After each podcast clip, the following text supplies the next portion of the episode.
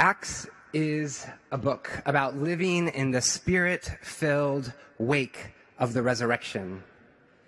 In Acts, we see what happens when the early followers of Jesus were filled with the Holy Spirit and went about proclaiming the life altering, world changing, new creation making news of Jesus' life, death, and resurrection to those who were near and far. Over the first seven chapters of the book, the message of Jesus spread like fire. We are told that thousands upon thousands came to salvation in Christ and became followers. Those who were baptized into the fellowship of the redeemed gave up their possessions and shared them and shared with one another, even as they prayed, ate, and worshiped together. The apostles traveled around Jerusalem, healing people in Jesus' name, telling his story, and calling everyone they encountered to repentance and belief. Their proclamation and healing inspired persecution for them and for others who had joined Jesus. So they were beaten, imprisoned, threatened, and even put to death. In spite of, or maybe because of the persecution, the message spread, and more people came to be baptized first in Jerusalem and then beyond. Just as Jesus had indicated before he ascended to the right hand of God, his followers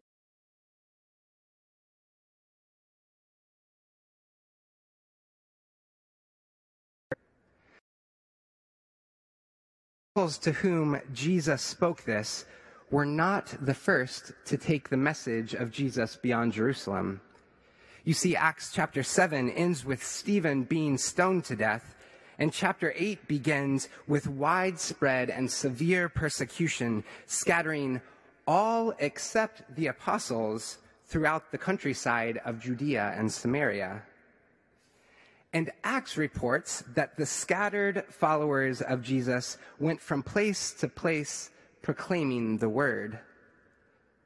One follower in particular, Philip, went to Samaria and proclaimed the good news about the kingdom of God in the name of Jesus Christ. Ironically, Philip was one of the men who the apostles assigned to oversee the distribution of food to the widows because the word in order to wait on tables.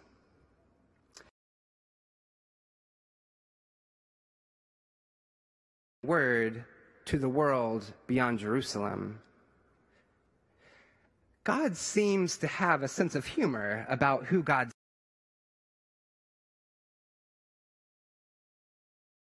the apostles can't be bothered by caring for the widows because they are supposed to be attending to the word. But God widow tending team to spread the word. Isn't that like the resurrecting God to work through the unexpected, the surprising, the lowly, and the unlikely to spread the good news? It seems to me a lesson that we may need to hear this morning through Philip going to share about the Messiah is that proclaiming the message of Jesus is not reserved for those who get to stand in this pulpit or teach in the building across the sidewalk or who are professionally trained or have advanced degrees. You know, the ones who might think that they or we are the A team Christians. Proclaiming the message of Jesus is for all who follow him. Proclaiming the message of Jesus is for all who, in their baptism and by the grace of the Spirit, committed to serve Christ as Christ's representatives in the world. Sharing Jesus is for all who promised in their confirmation to proclaim in word and deed the good news. Being an evangelist, a good news sharer, is for you. It's for us all.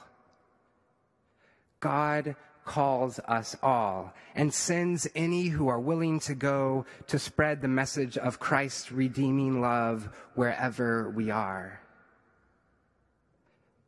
Will you go? Will you share? Philip proclaimed the message of the Messiah in Samaria. And the fruit of the message was healing and freedom and new life and great joy. In Samaria, an angel of the Lord spoke to Philip, saying, Get up and go toward the south to the road that goes down from Jerusalem to Gaza. At this point in the story, Luke, the author of Acts, slips in a quick parenthetical statement. This is a wilderness road. The Lord sends Philip to a wilderness road, a road going away from the holy city, a road in between, a liminal space, a desert place. There is no other word from God's messenger other than get up and go. And verse 27 says, so he, Philip, got up and went. I have to wonder if the story gap between verse 26 and 27 really is much greater than what Luke actually shares. How much did Philip really have to wrestle with this instruction? Did he want to go? Now, Lord? There, Lord? For what purpose, Lord? After all, Philip had so much success in Samaria. The fruit of his ministry there was great and evident. He even had someone trying to pay for the power to do what he and the other disciples had been doing. If I were Philip, I surely would have been giving the Lord a full list of reasons why going to the wilderness was just not that great of an idea. I wonder if you know what it's like to be sent to a wilderness road, to be called to go when you're not sure exactly why you're being called or to where you're being sent. It seems like the Lord is all of the time sending people to desert and wilderness places and expecting them that expecting that they will trust that they will encounter the spirit once they've arrived. There's something faithful about going to places marked by their lack their deprivation their poverty their scarcity their deficiency and expecting to meet the spirit of the living Christ there Perhaps the prompting from the messenger of the Lord for you on this fifth Sunday of Easter is to go to the desert place, the wilderness road, and find out what the Spirit is doing there. When the angel of the Lord prompted, Philip got up and went. And on the road, the Spirit worked to orchestrate hope and new life and joy. You see, there was another person traveling on the wilderness road. Acts tells us an Ethiopian eunuch, one of Queen Candace's court officials who was in charge of her entire treasury, was returning home. The unnamed eunuch has been worshiping in Jerusalem. Though this eunuch was a high ranking official, according to the scriptural tradition of Leviticus and Deuteronomy, the eunuch was excluded from participation in temple rituals and from full admittance as a proselyte, a proselyte, sorry, into Israel's community. As a eunuch, he was ritually and religiously far off. The eunuch was of high position, yet was lonely and lowly and marginalized. Surely we know from our experiences that a person can be materially secure, even in charge of the whole treasury, yet still be forced to the margins, stuck on the outside and filled with the poverty of the spirit. Though limited in his participation as a marginalized foreigner, this eunuch pursued worship in Jerusalem. And as he journeyed home on the wilderness road, he was reading from Isaiah when Philip saw him riding along in his chariot. I want to pause for a moment here to remember that this is no typical scenario. The orchestration of the Spirit is all over this scene. Not only does Philip encounter the eunuch on the desert road, the eunuch has a scroll of Isaiah and is reading on the way. It's easy to forget that this was before the printing press and before scriptures were limitlessly available on our handheld devices. So clearly, the Spirit is setting the stage for something transformational here.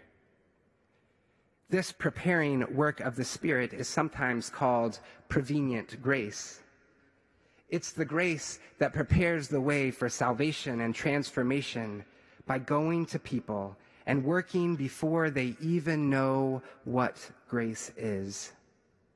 It's like a seed that's planted and prepared that someday will become the fruit of faith. Maybe Philip's confidence to get up and go came from his trust that the Spirit would go before him to prepare the way for what needed to come. Maybe our confidence to get up and go can come from the same trust in the Spirit. You see, the Spirit is already at work way before you have ever arrived on the scene. So when you are being prompted or called or pressed or invited to move in the direction the Spirit is leading, you can go in full confidence that you are not going alone or without all you need to do or to be just what you are called to do. Let me challenge and encourage you this morning to attend to the Spirit's calling and to take comfort that it does not come without the Spirit's empowering or without the grace that has been at work long before you ever will have arrived. Seeing the chariot, Philip was prompted by the Spirit to go over and join it. Philip again followed the Spirit's direction. As he ran up to the chariot, he heard the eunuch reading Isaiah. I can just imagine Philip running to catch up and then jogging alongside as he heard something coming from the carriage. The scene is almost comic to me. Can't you hear panting Philip gasping out the questions as he tries to maintain pace? Do you understand what you're reading? And the eunuch said, How can I without someone to guide me? Get in and sit beside me. If all of this wasn't enough, what happened next must have been the confirmation for Philip that the Spirit was truly working. The eunuch read from Isaiah 53, and then he asked, About whom does the prophet say all this? About himself or about someone else? Who is it that was led like a sheep to the slaughter? Who is it that had justice denied him and his life taken away from him? Who is this all about? The eunuch was searching for answers. And Philip used this opportunity to tell him about Jesus. The Spirit set the stage, and all Philip had to do was but be obedient and not get in the way. Philip proclaimed the good news. He evangelized. He told the eunuch about Jesus, the one whose God's Spirit has anointed to preach good news to the poor, to proclaim release to the captives and recovery of sight to the blind, and to let the oppressed go free. Philip shared how the prophecy of Isaiah 53 pointed toward Jesus.